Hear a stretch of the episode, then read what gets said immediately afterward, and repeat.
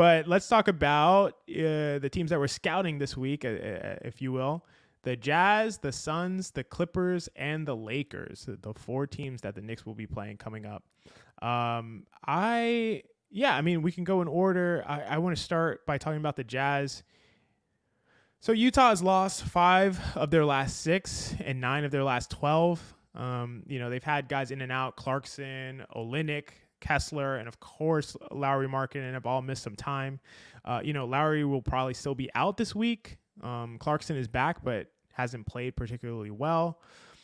So if you know me, you know that I pay a weird amount of attention to the Utah Jazz considering how bad they are. Uh, because I am a huge Lauri Markkanen fan, I just think he has a tremendous like additive effect and takes almost nothing away from his teammates. He is the rare player, in my opinion, who can give you star level impact and on some nights superstar level impact while not taking anything away from a primary ball handler or like an alpha scorer, which is an incredible skill. I think that is extremely rare in the NBA. But Lauri's missed the last eight games. Um, and if you want any more argument for his impact, if we want to take impact metrics out of it, we can just look at the fact that the Jazz are plus 12.5 points better with Lauri on the court, which is 92nd percentile in the NBA, including 9.4 points on offense. Not only that, they literally do everything better when he is on the court on both sides of the ball, uh, besides defensive rebounding, which, you know, it's about the same. So they're about neutral on defensive rebounding, and literally everything else that matters in the game of basketball, they do better when Lauri Markkanen is on the court. So that is just incredible. Besides Lauri, the rest of this team is bad. Um, they essentially have, in my opinion, like a team of just one way players. So, you know, Sexton, Olynyk, Clarkson, Collins, strictly offensive players who get absolutely roasted on defense. Uh, Talen Horton Tucker, Kris Dunn, um, Agbaji, solid defenders who pretty much can't do anything on the offensive end. I mean, like I okay, THT has glimpses of creation, but he is such a low efficiency scorer that I can't possibly imagine that he, he can have a positive impact on the offense.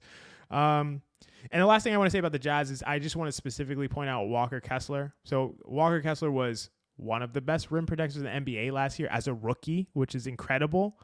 But the first 15 games have not been kind to Walker Kessler. He's been off to an awful start. I have heard some about him talking about feeling a lot of pressure and expectations. Um, he injured his elbow back in uh, early-ish November. And, you know, he, he hasn't been able to finish. His rim protection has been okay, but not near last year's level. And I don't know what happened to him on Team USA, but I do want to say Kessler and Jaren Jackson seem to have had all their skills dra- drained from them from Team USA. I'm not sure how that happened. Although I will say Jaren Jackson started to turn it around. I, I, he did hit six of 10 threes the other night and dropped like 41 against Dallas in a loss. Um, but yeah, overall, this is a bad Jazz squad. Like I, I know they're trying to develop their young guys like Keyonte George, but you know I, they're just not going anywhere this year. So, um, what what are your thoughts on the Jazz? So first of all, I'm here to erase any pro Talen Horton Tucker propaganda. We're not we're not doing that. You know, this is this isn't this isn't the Lakers television network. This isn't ESPN when the Lakers are playing the Knicks and they're trying to hype up young players while ignoring all the Knicks young players. This is a good analytical podcast. And Talen Horton right. Tucker has been bad his You're whole right. career. Like let's just like he's just not good. Um so no. I, I will say, I will say, like I said, I watch a lot of jazz, and there are moments when you're like, oh shit, like he's kind of taken over, but like they're very few and far far between. But you're, you're right. just like you're admitting right. you're just admitting you've had like multiple strokes watching jazz games. I, I refuse to believe that these glimpses exist. Um, I, I this is total Talen Horton Tucker erasure. Um. One player that I would like to talk about who I feel I personally owe an apology to is Collin Sexton. I think that Sexton has been one of the rare bright spots off the bench for the Jazz this season. He's not hitting any threes, but I do think just his overall initiation um, has been helpful to them. I think that if he starts to play more, the Jazz will be a will inch closer to competency. I, I just think that he is pretty much their only chance at running a competent offense right now, even with Lauri Markkanen. And I love Lauri Markkanen. I just think that Markkanen is at his best when he can be that additive piece rather than the creator. He's definitely like you're the biggest Lauri Markkanen fan in the world. I think you can agree with me that he's not much of a passer. He's not when he's initiating, he's looking to score, and as yeah. he should. He's he's an elite shooter. He's very, very good at taking the ball and putting it in that little circle. You know, like that's what that's what he does well. And because he does it so well, when he doesn't have the ball in his hands, he still gets that attention, and that should help other players on his team. I think that Collin Sexton would benefit from that. I think that they'd actually be a pretty solid duo. Sexton is still pretty young; he's only 25 years old. Um, I would be interested in a Jazz team playing him more, playing him with Keyonte George. I really like George as a prospect. If any of you follow Prez on Twitter, which you should, he's very good at, um, you know, draft analysis and just breaking down prospects like that. He's very high on Keyonte George, so I've been paying attention to him. Uh, look, George hasn't come in and been a super impactful NBA player right away. Very few rookies are, especially taken where he's where he's taken. But to steal what uh, XJ said about Talen Horton Tucker and apply it to someone it actually applies to. Keyonte George has shown flashes of an impactful NBA player. Um, I really like George. And John Collins, I, I agree with you. He he's not he has not fulfilled his potential defensively at all. I think he could be a way better defender. I think he could be more switchable what happened to the guy who was like a menace protecting the rim four or five years ago? He was everywhere around the rim. He could jump really high. He was helping. He I can picture John Collins, you know, somebody getting to the basket and John Collins coming in as the help protector and swatting that shit. Like he doesn't do that at all anymore. With that being said, he is shooting the hell out of the ball this year. And if the Jazz can get any form of penetration, we know what the Knicks are going to try to do. And I do, I could see John Collins hurting the Knicks if he has a shot going that night because his direct matchup is Julius Randle. So like, he's gonna get threes if if the Jazz can get into the paint. He's gonna get threes. Um, the Walker Kessler start really surprises me, just because I figured he had established his floor last season as a rookie.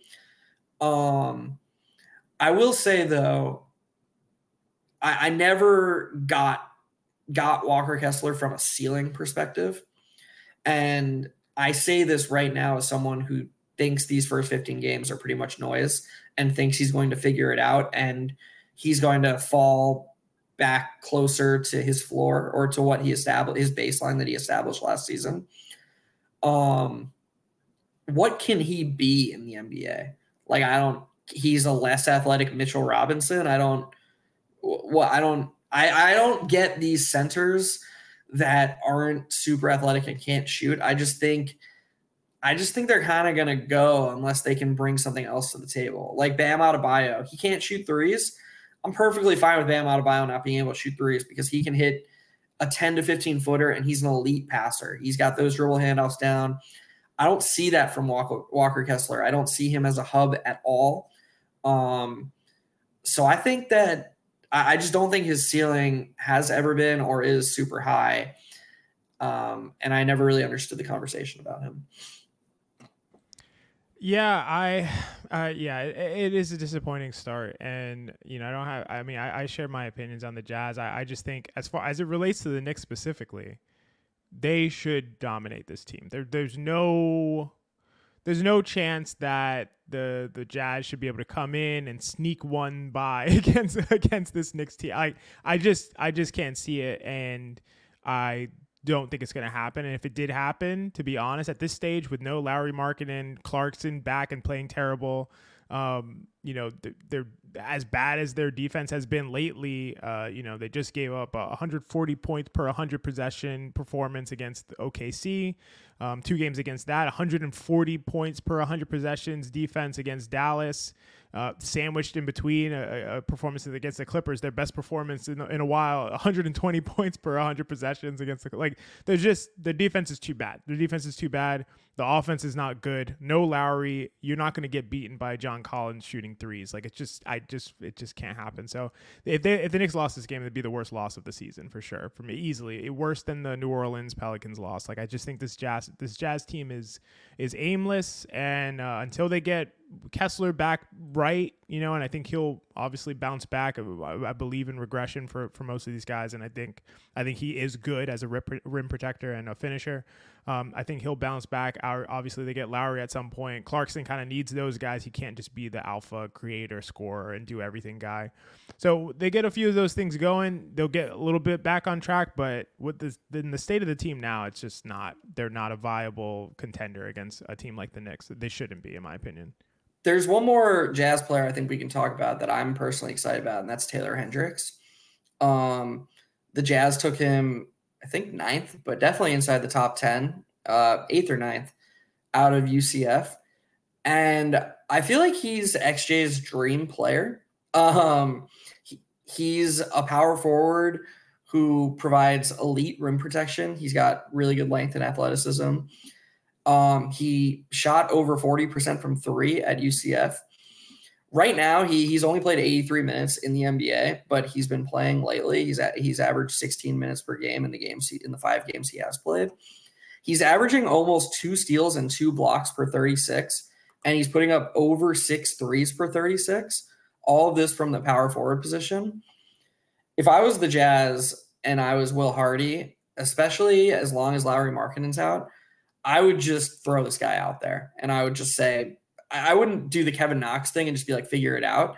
But Will Hardy isn't David Fizdale. He's a good coach. He, he's a good coach who runs structured sets and has a good baseline foundation that he's establishing in Utah on both ends of the court. And I think Taylor Hendricks can be a huge part of that.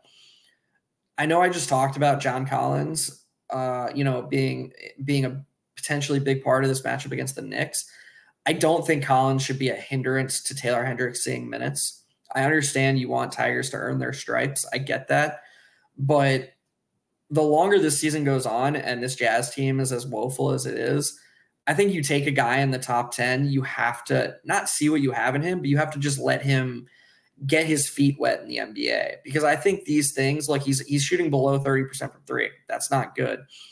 But he has potential as a three-point shooter in the NBA. We saw that in college let him get more comfortable shooting off the catch from this distance in the NBA. That the only way you're gonna get a guy like this comfortable is with him playing in on court reps. I think I feel very very confident saying that. Um, and then the these intangible or intangible is the wrong word, but these non-scoring related things, you know, almost two blocks and two steals for 36 in the NBA from the power power forward position is really, really high level stuff. And again, I know it's less than 100 minutes. I'm not saying this stuff is going to stick, but I I really like what I've seen, and I hope we see more of it going forward. Just as an NBA fan, because the Jazz have to be trying to build something, and I I have to imagine that Taylor Hendricks is going to be a part of that. I love that you br- you brought up Taylor Hendricks because uh, I don't watch very much college basketball. I'm not a big college basketball fan. These guys don't come on my radar until you know the tournament a little bit, and then when they're getting ready for the draft, I'll do some some pre-draft like kind of mini scouting stuff, but nothing too serious. I don't really follow these guys until they get into the NBA. But Taylor Hendricks went to UCF, which is relatively close to where I live in Florida, um, and I'm familiar with guys who play at you know the, the, the state schools in Florida. Um, I went to a couple state schools in Florida, UF and and and UNF. So I've seen Taylor Hendricks play as a, as a freshman at UCF, and he can absolutely shoot. There's no way that he's going to shoot 28% or whatever he is shooting so far this season. Like he is a legitimate shooter, and the fact that, like you said, Geoff, the things he can do on the defensive end, creating havoc, blocks and steals, really important defensive uh, metrics and impact I think he he can do something for that. Like the, the the thing I'm most concerned about for Taylor Hendricks is his creation ability in college. He averaged one assist and one turnover, I think, per game or something like that. And he's just not a good passer. we talked about Lauri Markkanen being like a weaker, uh, uh, having a weaker ability to pass. I think Lauri can be a connector. Um, he's not going to like create and uh, open shots for guys and, and, and throw court, uh, cross court skip passes a bunch, but he can, you know, make the, the, the easy pass and the, the, the good pass. I'm not sure about that for Taylor Hendricks. That that's the only thing that I feel like could be a weakness in his game. So, but I would like to see him play and get more uh, playing time and in, in real live game action. I think he's only played like five games this this year. So, um, so yeah, I, t- I totally agree with the take. Um, I want to shift over to talking about the Phoenix Suns. Um, so we've talked about the Phoenix Suns a little bit this season. Phoenix is they've been kind of coasting. Like I don't really know for sure what's going on with Phoenix. The the last several games they have kind of just been mediocre, both on offense and defense. They kind of just been floating around. Um, I don't know that they are full throttle like on the gas right now um you know offensively the last one two three four five games have all been below um, league average in terms of uh, offensive rating offensive effectiveness so I, you know, we're still seeing Booker and KD do what they do, and they they've been consistent when they're out there. Booker has missed a, a bunch of games. Um, KD has surprisingly been pretty durable. He's played 19 of 22 games so far. Uh, what are your thoughts on the Suns and the fact that Bradley Beal, I believe, is coming back? If he hasn't, if he doesn't play today, we're recording this on a Tuesday. If he doesn't play tonight, um, he might probably play against the Knicks. So, yeah, what, what are your thoughts on the Suns, what they've been doing, and and the the the coming return of Bradley Beal? So, I always laugh looking at um, the WOWY combinations for teams like this. For anyone who doesn't know what WOWY is, it basically is there's this site PBP PBPstats.com, and it basically just you can put any combination of players and uh, for any team, and it spits out you know how they do with every single combination of those two players. You know, so like for Durant and Booker, I you know I put their WOWY in, and it has Durant on, Booker off, Durant and Booker on, Durant and Booker off. You know, Booker on. It has all four of those the Suns are really bad when Kevin Durant and Devin Booker don't play. And like some people might look at that and be like, oh, wow, the Suns, they might be in trouble. Their supporting cast isn't that good. Guess what? This team is fucked if Kevin Durant or Devin Booker gets hurt. Like that's what this team is. They they're Kevin Durant and Devin Booker and to a less lesser degree Bradley Beal. But like even without Beal, I think this Suns team has a chance. I just I've never really thought super highly of Bradley Beal. I don't think he's a make or break player in that way. I think that Durant and Booker, and especially with what Nurkic is bringing this year, I think even though I, I think the the Blazers did what was best for them in turning Nurkic into Ayton, and I've kind of liked what Ayton's done in Portland this year. I think the Suns got the more impactful player today, and the more importantly, the more impactful role player next to two really high usage stars. Like I think Ayton, the way he helps you, he needs the ball in his hands more than Nurkic, whereas Nurkic is just a he's gonna focus on rebounding, he's gonna set screens, he's gonna shoot the occasional three. And never really been that high on Joseph Nurkic, honestly, but I've liked what he's done in Phoenix so far this season. Grayson Allen, Eric Gordon, these guys are shooting the hell out of the ball. They they're good uh, supporting pieces to uh, to Booker and Durant. And so my point is is that what's more interesting to me than how they're doing without Durant and Booker is how they're doing individually. And that's that they're just kind of hovering above water. And look, it's too early to make any grand proclamations, but I would expect them to be better with Booker and Durant on the court and I've been underwhelmed by how they've performed together. Of course, you know, Knicks fans will remember Booker coming into MSG, and that was, you know, I said earlier, if the if the Knicks lose to the Jazz, that'll be their worst loss of the season. I think the Suns' loss was right now their worst loss of the season. No Durant, no Beal. You're playing at home. The Knicks should have won that game. Um, that was a bad loss.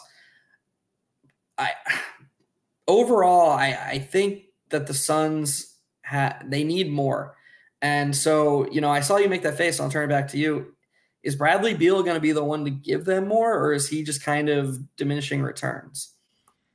I'm not a big Beal guy either. Uh, kind of similar to you. I don't know that Beal has the right skill set to really mesh with Booker and Durant. I think I love seeing the, these kinds of experiments in the NBA. Honestly, with you put a bunch of high usage guys together. I know Booker is saying that he's really going to embrace this role where he's the point guard. He's calling himself the point guard, and he's going to be a facilitator for these other guys.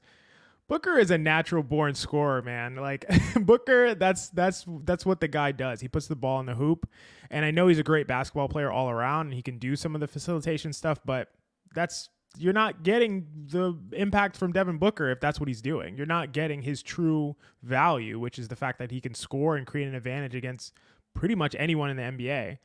You're throwing back in uh, Bradley Beal into that mix. I yeah, I'm not. I, I am not the biggest fan to, to to to see how that will work. In theory, all three of these guys are good passers, right? But I just I just don't I just don't see it meshing extremely well. I think that they all want to get their usage, and you can't have three guys all together who are like a 32 plus usage. um, oh, I do want to say what I what I do want to talk about is, is Jusuf Nurkic because I think, and I, I, said this when the trade happened, people were acting like Nurkic was like washed up, like that wasn't an important acquisition. Like I was looking at it as like, you guys real like, do you guys know? I mean, obviously this is a while ago. In 2019, um, you know, with Portland, Jusuf Nurkic played 72 of 82 games, had a plus 6.1 EPM. that is crazy. like you would not like people are talking about this guy like he's an afterthought, like he's nothing, he's just a throw in. Uh, they, is this all that really they got for DeAndre Ayton? Let me be clear. This year, um, we have one, two, three, four, five, six players in the NBA with a higher than a 6.1 e- EPM. That's SGA, Joel Embiid, Nikola Jokic, LeBron James, Tyrese Halliburton, and Giannis Antetokounmpo. Uh, Jusuf Nurkic had a 6.1 EPM, which would be better this year than Luka Doncic, Steph Curry, Kevin Durant, Trae Young, Devin Booker, Scottie Barnes, Anthony Davis. That is an incredible. It just shows what his actual ceiling is and his ability. He's had some injuries and he's had some wear and tear, uh, you know, which may have brought down his actual ceiling. But his defense has been really critical for this team. I think this team would be much worse without Jusuf Nurkic. He's been willing to take a role where he has a much lower usage. He is not a low usage guy. He has been around, you know, 24, 25 usage, which is like higher than 80, 80th percentile in the NBA. He's not a low usage guy. He's taken his usage under 20 for the first time in his entire career, including his rookie season with the Nuggets. Um, so Jusuf Nurkic has done a ton for this team. He's still not even 30 years old. And again, like I said, I, I, think the injuries have slowed him down a bit, but I, I believe that that was an important asset and pickup for them.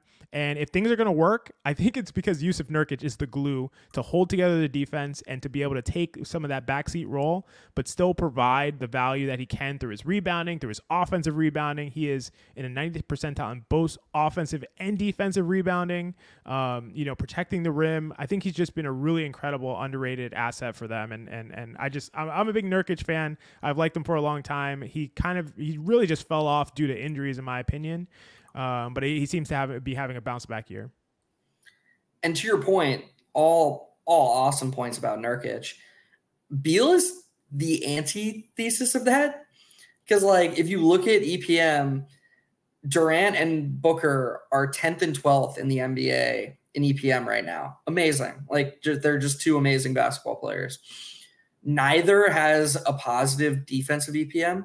Like they're they are providing all of their impact on the offensive side of the court right now. Durant is exactly neutral, which is fine. That's above replacement level.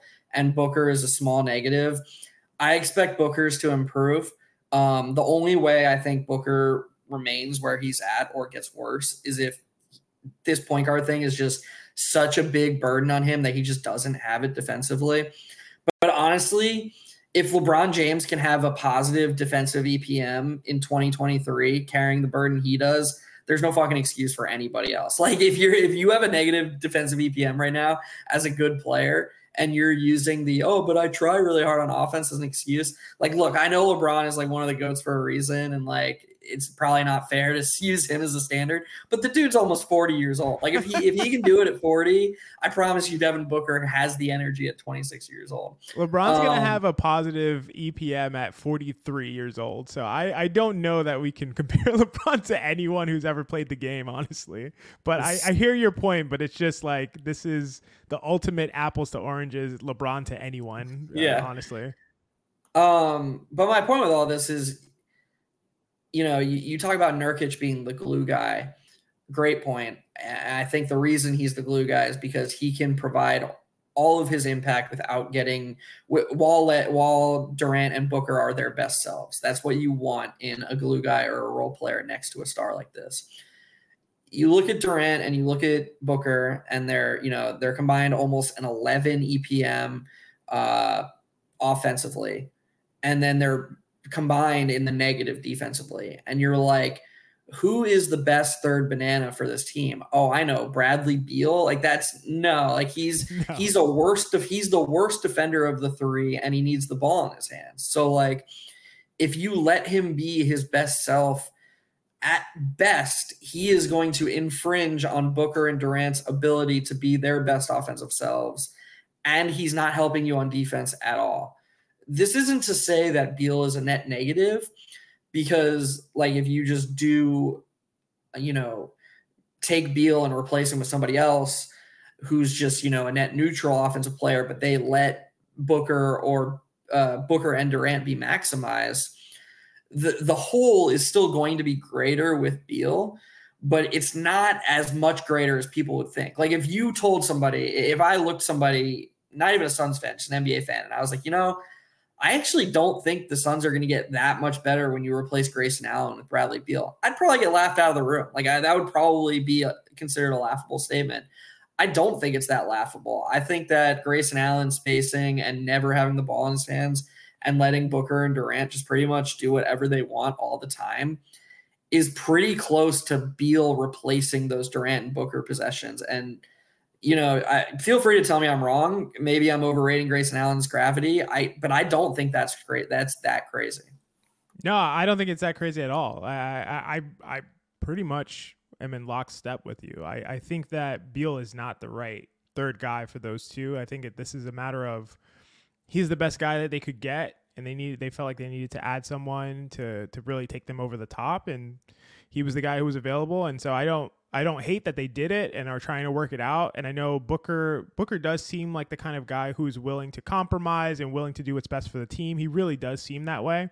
And so I think they're all coming in with the right attitude, and potentially they'll be able to make it work. But in a vacuum, I is in an ideal world, is this the guy who you would add to those two? Like, definitely not. No, definitely not. Um, and, I mean, and, Grayson Allen's shooting forty-seven percent from three. Grayson Allen's shooting out the absolute lights out. It's incredible. And and to be honest. I could see their offense getting worse with Beal replacing Grayson Allen. Like I could absolutely see it. Um, and so their yeah. and their their defense isn't gonna like I look Grayson Allen. I'm not. Uh, maybe he's your guy this episode. You know, no, I mean I know they have your guy. good, I, I, know they have your guy Goodwin, but um, no, I, I know Grayson Allen isn't. You know, that good defensively, but Beal's been really bad his whole career, like really, really bad. Yeah. Um, do I believe on a possession to possession basis that they're the same? No, I think Beal has a higher ceiling on an individual possession. But on the whole, I just don't think that going from Beal to or from Allen to Beal is just going to move their defensive rating, you know, multiple points. I don't think so. Which, which it has to if if yeah. we can. Would it surprise you at all if just Gordon, Allen, Booker, Durant, Nurkic ends up being their best five man lineup? No, I think I, I would anticipate that to be their best five man lineup. I, I I would anticipate that. I honestly don't. I mean, we'll see. I think Book. I think Beal. The thing is, Beal has shown that he can lock in defensively, especially on the ball. He has done that at points throughout his career when he's been really challenged, and it's like you gotta we gotta get a stop. I've seen Beal go to really high levels defensively. As far as a consistent possession by possession basis off the ball, having to have that focus and lock in defensively, I just don't see it from him. And so I, I, and like you said, Grayson Allen's not an incredible defender, but he has been solid throughout his career. I think he, you know, EPM doesn't like him this year, but I think he's solid, and I think you know his shooting has more than made up for it, and I think his defense is going to come around. I'm not going to say the same thing about about Bradley Beal, so it's more of a wait and see for me. Um, so, real quick, so question, question oh, yeah, for you. You asked a question. Go ahead. Before we move on, sure. Human element aside, why not just make Beal the sixth man? Like that has to be human element ha- element aside. Yeah, you would do that. if only you could put that aside. So you do you agree that that would be the best version of this team? Like, yeah. and I think that that I think that especially with Beal's injury history, if you just said we're going to play you 25 really high quality minutes a night, and you're going to have the ball in your hands a ton. We're, you're going to get all the reps when Booker sits. You're going to be our main initiator without Booker on the floor and we're just going to ask you to be an additive piece next to Booker and Durant for minimal minutes each game. I think that's the highest ceiling version of this Suns team. I agree with you. Listen, if you start you could even start Beal and pull him after three minutes. Like if, if that's important to him, the idea that he's a starter and you know whatever the case may be, I, that is clearly very important to a lot of players and you can't take that human element out. If you want to start him for three minutes and then pull him early and put him back in when Booker comes out, why why would you not do that? Like I just think that's the best way he can have the biggest impact on this team is to have the ball in his hands, to have the green light, and you know to be able to maintain a high level of offensive output when one of your super true alphas goes off the court. Like it just it just feels like common sense. It feels like something they should do. I don't think it's something they're gonna do. I think they're gonna all have these three guys playing together, sharing a ton of court time. I think one of them will always be on the court, which it's pretty hard to not have that be the case. You would have to like intentionally not do that in order for it not to happen. But I think they're gonna share the court a ton together, and I think they're gonna start and close together as well. So we'll see how. I think that, that I think that Vogel deserves at least a little bit of time to see how he does the rotation. I know it didn't end well in LA I'm not sure how much of that is his fault. I think it's pretty much entirely the fault of Pelinka for making that Russell Westbrook trade, which was totally unnecessary. Um, but look, when when the Lakers won the championship, Vogel's the guy who said, "All right, Dwight Howard, you're not playing this entire series. Uh, JaVale McGee, you're not playing this entire series against the Rockets. Like, I, look, you can only give a guy so much credit when he has LeBron James and Anthony and bubble Anthony Davis. Like, you know, and we can talk about this some other time, but Anthony Davis, you know, he was dominant against that Pacer, the Pacers in that inter, in season uh, championship game. He has not been that player since the bubble. That bubble run is one of the most special. We he shot like 60% from 10 to 25 feet or something like that. Dude couldn't miss and was a beast defensively. My point is, is that you can only give the head coach so much credit when Anthony Davis and LeBron James are playing like they were in that bubble playoffs. But at the same time, I thought he did a really good job coaching on a series to series basis. And I trust him to figure out that, okay, these guys need to be staggered. And, I'm curious to see how he staggers them. Yep. Uh, full agreement here. Um, the last thing I want to say, I just want to ask you a quick question. Uh, you get one one guess at it, one answer. We're talking about additive players I'm looking at the top 25 in offensive EPM currently in the, uh, this season so far. Who is the only player in the top 25 in offensive EPM who has lower than a 25 usage? Can you guess? There's only one guy. Speaking of additive players who uh, might match well, well with my EPM, uh, EPM is a rate stat, right? Like it's not volume. Yeah, I'm just talking about EPM raw EPM. Not no, I know. I'm just um, saying. I'm just, it's, it's, it's not. Yeah, it's, a rate, it's, it's, a rate stat. Okay. I mean, I guess I have a bailout guess just because I know you. Lo- I and we talked about. I guess it's probably Markkanen. it is Markkanen. Yeah. it it is Lauri Markkanen. The only guy in the top 25 with lower than a 25 usage. Uh, that guy that guy has a lot of non-lube and a lot of lube as well. So he is he he he can work with almost any star. I really believe that. Any even a combination of stars. Um, speaking of stars, we go to LA. We're talking about the Clippers now. Um, you know the Clippers have been. Uh, very up and down, one might say. um, I, I, mean, they, obviously, they, it's taking them some time to adjust to having James Harden on the team. That would take any team time to adjust to, and and uh, you know having Kawhi and and PG and all of that. it is taking some time, but their offense has looked a lot better recently. Um, at first, it was not looking good. It's starting to really gel a little bit. We've seen them put up big numbers against the Sacramento Kings. Uh, you know, a, a couple weeks ago, they put up a big number against the Portland Trailblazers. Their defense was not good in that game. The the the the trio or the the the what is four? What's the opposite or not opposite? But what's the word for three is a trio and four is a quartet? Is that right? Quartet or quadrant? Quadrant. Uh, uh, that's interesting. I, I'm I'm gonna go with quartet. Um, the quartet, quartet of of uh, Kawhi, George, Harden, and and Westbrook. What are you seeing from that quartet, and uh, how are you feeling about the Clippers? They just feel like a confusing team right now, and and they're still trying to work things out. But like, where do you see them going, and and do you see them being like a threat, like a threat as as as much as the player talent that they have would suggest that they are? So first of all, I don't see them as a quartet anymore. I think Ty Lue made that decision very early after they struggled out of the gate. I think Russ has I'm not going to say has been cast aside, but he's not playing as many minutes. He's not closing, and the minutes he does play, they haven't been going super well. Um, they're look, Harden's been better recently. Harden is pretty much just a full on point guard these days who shoots threes and occasionally gets to the rim. That's fine. He's still a very effective offensive player. This team is going to live and die by George and Kawhi Leonard. And they've been doing that all season. You look at the on off data, the Clippers are winning everybody's off court minutes except for George and Kawhi. They they are basically tied together. When Kawhi, when George is off the court, the Clippers are being outscored by 8.3 points per 100 possessions. When the Clippers are off the court, or excuse me, when Kawhi is off the court, the Clippers are being outscored by 6.7 points per 100 possession. Those are by far the two worst numbers on the team. Every like I said, everybody else is a positive. And then when those two guys are on the court, it's 8.5 per 100 per, for George and 8 per 100 per, for Kawhi. So in total, these guys, their net difference is around 15 points for each of them. Nobody else is even remotely close. Um, even Harden in the minutes he's been there.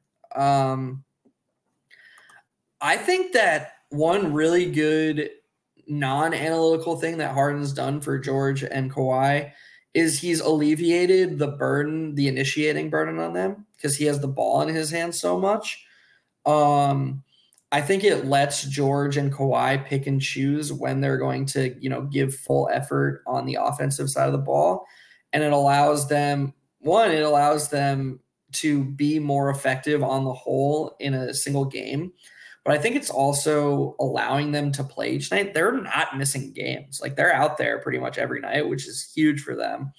Um, and then the last thing I want to say about Harden is he's shooting off the catch a lot more. I actually watched the Clippers Blazers game last night and he hit a couple of corner threes without uh, catching the ball without and shooting without hesitation. Um, I've really liked what I've seen from Harden in LA. I think that the team absolutely has a championship ceiling. I think that Zubac is a fine center. He's been really good recently. He was getting buried early in the season. I, you know, when the Clippers were off to that poor start, and they just didn't want to go at any of their stars. They didn't want to go at Russ, you know, and so all you have left is Zubac. Um, but he's been playing really great lately. He did a really nice job on Nikola Jokic, who's been kind of struggling uh, the last couple games, but that started with Zubac, who's just who just seems to be a nightmare matchup for um Jokic, honestly. Just somebody who can match his size and doesn't I gotta really stop foul. you. I, I, gotta stop you. I can't I can't have you I can't have the I mean you stopped me with the THT talk I can't have somebody. I can't have Ivica Zubac being a nightmare matchup for Nikola Jokic. I, I, we can't we can't be saying these kinds of phrases on Hot Hand Theory. So I will let you continue, but I just need to s- scratch that from the record. No, You're just trying to Zubac is not a nightmare matchup for Nikola Jokic. But I hear your point. Your point is still taken. How, well, how well about, by me, I'll say. How about a relative nightmare matchup? Relatively speaking, I, I'll give you that. Okay. So like uh, there's always a scale for anything. For anything in the world, there's a scale of 0 to 100. Even, you know, Jokic matchups. If even if nobody in the world is a tough matchup for Jokic, somebody is the toughest. Correct, but if if that's a nightmare for Jokic, that's like the nightmare where you know you are I don't know your teeth fall out or something. It's like oh that's kind of scary, but it's not the nightmare where you like fall off a cliff and die. Like it's those are those are fundamentally different kinds of nightmares. I just think that like Jokic would rather face even Anthony Davis than Zubac. Really, I don't know about I, that. I, I think that Zubac's frame it just it, Jokic Jokic isn't blowing back past people off the bounce, you know, and maybe I'm overreacting to one game. But what I saw when I watched that film, I saw a dude who was able to stay in front of Jokic, but also wasn't moved when Jokic tried to use his power. Who do you and think? So look, uh, I'm not saying who do you think weighs more, Anthony Davis or Zubac? I would assume Zubac. Yeah, according to you know the NBA most recent weight data, uh, Anthony Davis is 253. Zubac is 240. So Davis has 13 pounds on him. What's their What's their height difference? Zubac is uh, two inches taller at seven one to AD six ten. No so. fucking way. No way. I don't. So they have they that. have Zubac as a lanky, a tall lanky defender. No way. That's bullshit. compared to yeah. Davis being a, a sturdy, uh, low center of no gravity defender. well, whatever the weight difference is, you watch that. Zubac isn't getting moved by those Jokic bumps, and Anthony Davis does. All right, Anthony Davis gets tossed around like a. That's fair enough. I, I everybody right about that. everybody watched those Western Conference Finals last season, and look, I think Anthony Davis is really good, but um, my I, I guess yeah. my point is more so like, can we attribute it to Zubac being a, a Jokic nightmare, or Jokic just not really having it all together early in the season? I think both look, I I'm I'm fine. I overspoke with nightmare. I just think that he's I just think that he's uniquely equipped to to if I was the Clippers, I would just I would have Zubac on Jokic every minute that Jokic is in the game, and I wouldn't send doubles because I think Jokic is at his Fair. most effective as a passer. And if Jokic is going to score 40 points, if he's going to be really effective from inside 15 feet on a given night, but you're not helping off shooters, I think that's your best chance of beating the Nuggets. And I think that you. if you're going to deploy that type of defense, you need to have somebody who can hang with Jokic and cannot be overpowered by him. And you know, to relate this back to the Knicks, because the Knicks are going to have two games against the Nuggets. Look, somebody out there, if you want to record this and save this for when the Knicks play the Nuggets, I promise you that when Mitchell Robinson is in the game on Jokic, and Jokic get, has two feet in the paint, you know, with his back to the basket, the Knicks are to send doubles, and Jokic is to find a flurry of shooters. And we're to be annoyed. We're to, as Knicks fans, or Knicks fans are going to be annoyed. They're to say, How are these guys so open? And I'm to say, Because fucking doubling. And Jokic is to find the shooter every single time. You can't do that. I've never understood it. Look, there are, like I was just saying, there are ranges to this, and there are less absurd, more absurd it's less absurd with Jokic than it is with like Draymond Green. Dude, when Draymond Green has his back to the basket, 15 feet from the basket, and we're sending fucking doubles, I want to like throw something through the wall. He's never even looking to shoot. And he finds one of those cutters or a three point shooter every single time. And it's like, how it's like a Tom Brady seven yard slant, a seven yard out on third and five. It's like, how do you not know this is coming after 15 years? He's he's never once looked to score with his back to the basket from 15 feet.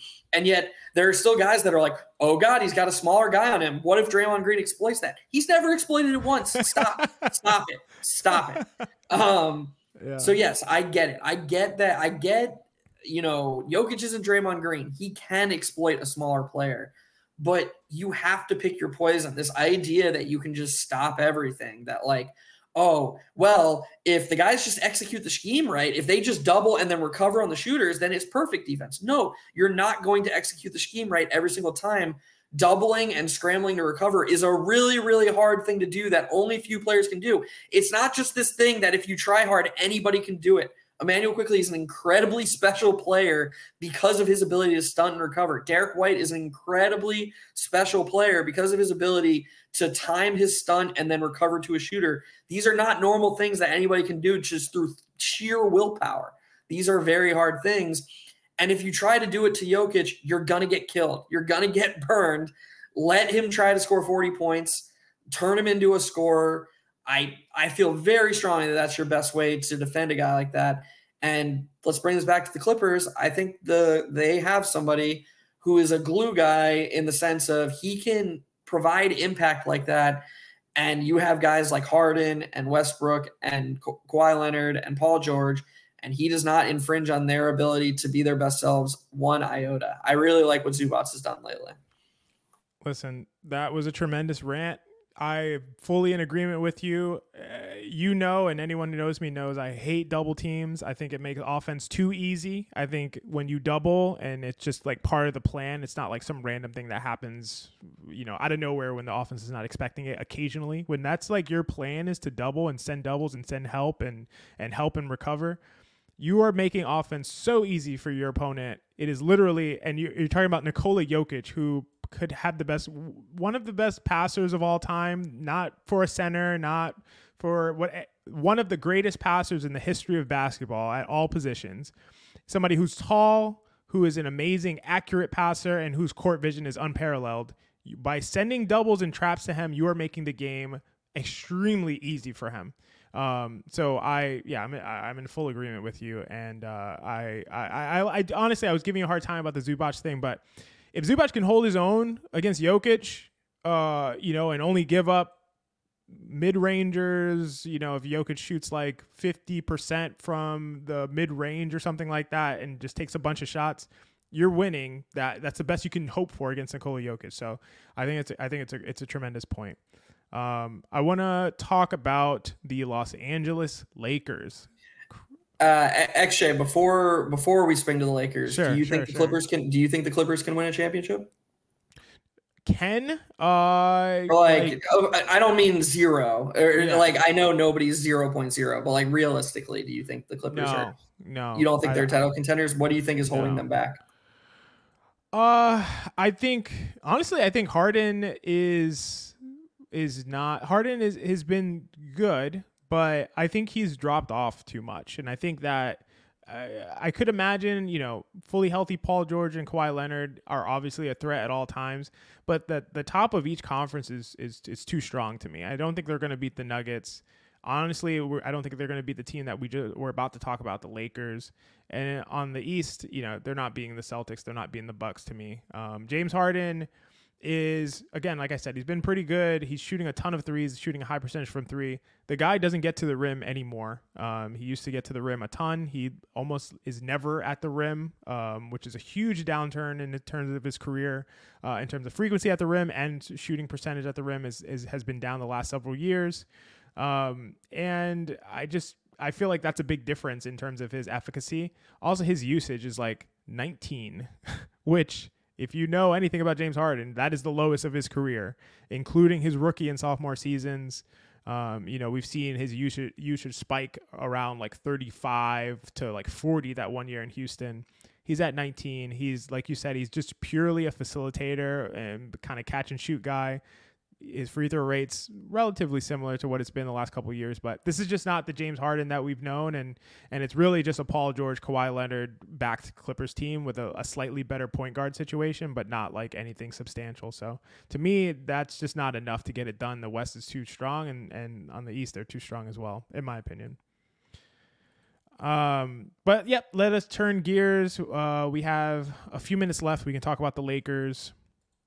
I mean, I'll let you kind of go. You've been you've been you've been posting for hot hand theory about LeBron, and you've been talking about LeBron, some of the stuff that he's been doing, and just acknowledging the complete insanity of it, of what's happening right now. Like, there's very it's very difficult to contextualize for people like how absurd what we're seeing is is happening. Um, I'm not sure how to do it besides because there's no comparison. It's not like you could be like, uh, look at this guy in football. Look at it's like more than what Brady ha- has done as, as, a quarterback. It's it's it's more than uh, you know any other player that we've seen in, in baseball. I mean, we've seen some uh, some guys play you know pitchers in baseball till like they're like 45 or something like that and be pretty good.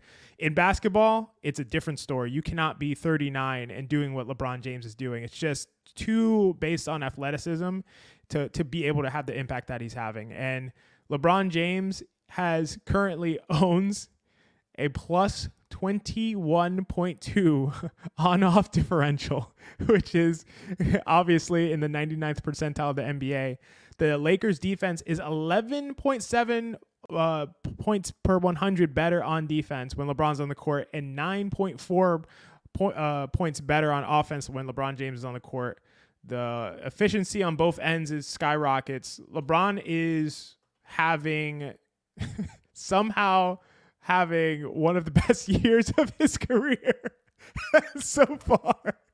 I was laughing because it's stupid. It's stupid to, that I even said this, but he right now he's having one of the best seasons of his career. Definitely, probably the best one in the last you know eight or so years uh, since he's you know since he left Cleveland. So uh, that's that's that's the story of the Lakers to me. That's why the Lakers have been good. The Lakers have played sort of like a dominant team recently, and uh, it all comes down to what LeBron is doing, is, which is just uh, remarkable. So, any, uh, anything you want to say, you can take it away the Lakers are getting outscored by 12 points per 100 possessions when LeBron doesn't play. That's a pretty good place to start. They haven't been good at all when he doesn't play. And you know, this is why and this is why WOWY combinations are so valuable because I'd bet that people who don't watch a lot of Lakers are like, "Oh, they must be doing that rotation thing where you know, Anthony Davis and LeBron play a ton together and their bench is just bad." No, when LeBron sits and Anthony Davis plays, the Lakers are being outscored by almost six points per 100 possessions. They're getting pretty nuked when Anthony Davis is out there without LeBron. On uh, on the other hand, when LeBron's out there without Anthony Davis, they're outscoring opponents by almost 10 points per 100 possessions. 16 point difference when all you do is replace when when you swap Anthony Davis and LeBron James. That's ridiculous. That's this ridiculous. isn't even Anthony Davis hate. This is just LeBron James is an alien. This this doesn't make any sense. Like one of my favorite favorite articles. If anybody if anybody gets bored, Deadspin wrote this article like ten years ago that says the title is like Barry Bonds was an alien sent to Earth to break all baseball, break all of baseball. And it has all these crazy stats that you could never in your life imagine. Like, here's a really crazy one for you, actually, that I know off the top of my hand. What do you think Barry Bonds' career on base percentage was when the count got to 3 0? When it got to 3 0? Right. So, like, obviously, you can still make an out when the count goes to 3 0. You're not his on base percentage, uh, maybe 700. It was 910 in his career. in his career. Oh my god, that's hilarious. he never like not, even I... accidentally made an out. Like he was just oh like if you got down 3-0, he was just like it doesn't make any sense. Like that's Dude, I like... thought I thought I was guessing high at 700. I was like, I'm gonna I'm gonna show Geoff. He yeah. thinks this is gonna be good. I'm gonna say something crazy. How about 700? there's just there's just so many uh, like that's absurd. He, and this guy was like, "Oh wait, I oh my god, I was wrong. He had okay, so he batted 400 and his on base percentage was 967 on 3 0 counts. 967 in his career. In his career, that doesn't even make sense. I don't. Yeah, I don't. I don't have an answer for you. He basically was a lock to get on base if the count got to three. That's insane. Um, yeah, I've, I've never heard of something like that before. That that was crazy. Yeah. Um. LeBron James is the NBA's Barry Bonds. Like he's breaking the sport. Every single thing he does, it's just I don't even know how to put a superlative to it or to he's just I don't know. I texted you the other night and I was like, I think he's a social experiment. Like I just don't get I don't even get the greatest of all time conversation anymore. I honestly don't. I mean, you just it just has to be framed in a relative to your competition way. That ha- that's the only for me. That's all there is left because this idea, like if you just think that okay, well you can only play against who you play against, and to me, you know this guy set the standard. Like Michael Jordan set the standard. He was so much better than everybody. And then like you know you have the the um, what's the word I'm totally blanking on resume perspective of you know he never lost in the finals. You know these things I still don't understand why losing in the first round is better than losing in the finals. I, I don't think I'll ever understand that. But whatever. Like, you know, if these things matter to you, I just from a basketball perspective, I I don't think I think I've reached I've moved beyond the point of being able to understand it because this idea that if you stuck LeBron James in 1991 and you're like, oh, but the hand checking, like LeBron James would like what he's doing right now wouldn't compare to what he would have done in the 80s or the 90s. It would have been an even bigger joke. And the idea that it wouldn't have been is just I I can't say I understand anybody who thinks that way or why anybody would think that way besides just pure hatred or bias against the guy. Um and to be clear, I have on two different off seasons convinced myself that LeBron James was going to be a Knick only for him to spit in the Knicks face. So like it's not like I love the guy, you know, like I'm not out here, you know, standing for LeBron James. I can only watch what's happening in front of me and it's just truly remarkable. Um 65% true shooting percentage this season, his highest since 2014. And this is a guy who can't get to the basket even half as good as he could six years ago but somehow he just woke up and was like, "Oh, you know what I'm gonna do?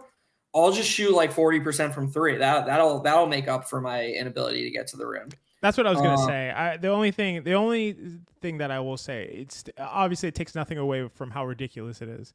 He is shooting 41% from three, which would be the highest of his career. I, he's not going to shoot 41% from three this year. It's just he's just not going to. So he'll come down to around 36, you know, 35%, and we'll see some of his impact tail away with that as well. But, you know, still, regardless of that, he still has an incredible offensive and defensive impact, and it's just remarkable. So that game against the Pelicans, like LeBron is amazing enough, but when you juxtapose it against Zion Williamson, it just to me became even more incredible because he made Zion like all all the Zion Williamson shit that came out after the game about him being out of shape and him not caring about basketball. I mean, we saw what's. I mean, I don't know if anybody watched Pelicans T Wolves last night. but the Pelicans just dismantled the Timberwolves, just absolutely dismantled them. And Zion was amazing, and nobody talked about it. Nobody talked about it because people are still attached to the narrative that Zion Williamson. And look, I'm not saying he's in perfect shape. He can absolutely do better. He he should do better. And I hope he does. I hope he does for the sport of basketball because he too is an amazing talent. But I think there's always been kind of this idea that like, oh, well, if anybody had LeBron James's body, they they could do that.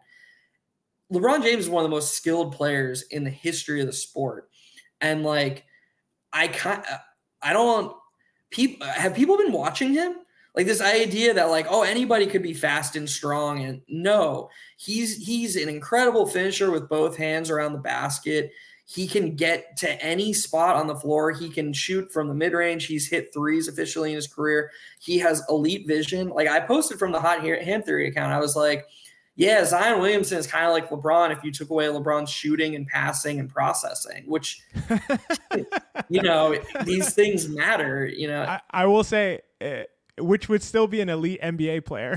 right. It would still. I mean, it's like, it's wait. crazy, but yeah. uh, I think that's and totally the thing right. is, people yeah. people might find this a little bit, you know, over the top or whatever, but I'm not sure how you talk about the Lakers without talking about LeBron because he's so paramount to everything they it's do. the LeBron show. It's the LeBron show. Los Angeles is the LeBron show. There's no there's no Lakers to speak of if we're not talking about LeBron. Like it is they, they, they are not a good team without LeBron, even with AD anchoring them. LeBron is doing everything for them. If he stays healthy, my last thought on them, if he stays healthy, I do think they have a chance uh, at, at the title, uh, you know, and I, I, have them as more of a contender than I do the Clippers based on seeing this LeBron and the heights that Anthony Davis is still able to get to. We saw in the in season tournament game that kind of Anthony Davis is quite frankly unstoppable. And we've seen what he did in the bubble as well. Um, so he can reach those heights. LeBron is at this steady level of complete utter dominance uh, that makes them a contender to me no matter what. So that's where I'm at, where I am with the Lakers. Is there any precedence to what's happened to Anthony Davis from 10 to 20 feet? Can you think of anything like that? Russell Westbrook, maybe? Was he that good? Was Westbrook a oh yeah really Westbrook shooter? Westbrook in OKC. Westbrook in OKC was an elite mid-range player and an elite free throw shooter. Like he shot 90% yeah, plus from right. He, yeah. he, he, he was a great free throw shooter. You know, he he operated from the and then one day he woke up and was like, Yeah, I can't shoot anymore. And I, I don't really understand why that happened. Anthony Davis has fallen off a totally different clip. He's he's shooting like 22% from mid range this year. Is he? I don't yeah. Uh, I'm seeing uh 36.4, which is still Oh, okay. horrifyingly bad, but yeah, Is it possible he made a couple in that? Oh no, the Pacers game wouldn't count. Um, yeah. maybe like 22% from like 50. There's some range where he's There's a range where he's shooting that badly, but but you don't think? Do you not just think that that's some early season variance? I mean, he's played 22 games. Uh, things can balance out a little bit since that from from there. But yeah, hi- his shooting it has been just a progressive just descent, which is kind of weird. I don't know why he's 30 years old, but at the same time, you know, if he does what he what he did defensively against, um, you know, against Indiana, like he's still a force defensively, still one of the best defensive players in the NBA, and that's never fallen off at this point. I feel an obligation because I brought we talked about it a little bit with Mitchell Robinson earlier, and then I, you know, talked about him with Zubac. Anthony Davis's recoverability is nobody nobody else in the league has what he has. He you remember that block that Giannis had on um Ayton on the alley oop in the in the Yeah. finals? Yeah, that, that vividly. amazing recovery block Yeah, one of the great plays, honestly, in NBA history, given the timing Absolutely. of that block. You know, for those who can't picture it, Giannis was basically in one of those one-on-two situations that we see Mitchell Robinson in all the time, and he was up fairly high to contest a floater and mid-range shot. And then the guy threw what should have been a pretty easy lob to DeAndre Ayton waiting in the dunker spot. And Anthony Davis, just, or excuse me, Giannis Antetokounmpo turned around and on a dime, like jumped and blocked the alley oop dunk. It was remarkable. Anthony Davis has these recoveries all the time where you're like, oh, well, he's going to have to choose the lesser of two evils. And it's like, oh, wait, actually, no, he doesn't. He can he just can guard, guard, both. both. Yeah, he's an incredible defender. And i as much as i do agree with what you said and the point i was making about how everything is about lebron i sort of think that lebron is going to do what he does. Like you know the, the lakers got swept by the nuggets last season. Lebron was great. Lebron was really good in that series and i think that if you can count on lebron's production being consistent and just being there then actually the x factor is anthony davis because if Anthony Davis just plays like he did last season, I'm not sure they can win a championship. I think LeBron is just too old to do it by himself. He needs guys to make threes and he needs a sec a second star. But if Anthony Davis plays like we just saw him playing Indiana uh, against Indiana in that in-season tournament final, if, if he plays like he did in the bubble, they can win a championship. And I think they might even be the second or third favorite. Boston's the clear favorite to me. Um, but I do think that they can win a championship with Anthony Davis um, because Anthony Davis in this star role, the Anthony again, the Anthony Davis we saw against Indiana or in the bubble is a perfect co-star with current LeBron. Just absolutely Totally. perfect. Totally they they couldn't Yeah. they couldn't be they couldn't correlate more. They couldn't be more synergetic. They're just they both can be the best versions of themselves playing next to each other. And the Lakers really need that from Anthony Davis if they're going to win a championship. I think that's 100% accurate. Well said. I agree with you on the Lakers' chances. I didn't expect this out of LeBron. If we get this LeBron, I, I definitely have them in the top three uh, of, of t- title contenders with the Nuggets and the Celtics. Um, but yeah, that was extremely well said, and I might add, well heard by me, if I sh- should say so myself. Uh, um, but uh, yeah, this was a tremendous episode. I got to run. This was great. Um, we kept it to about an hour and a half, which is amazing for us. We, we are we are very long winded folks over here.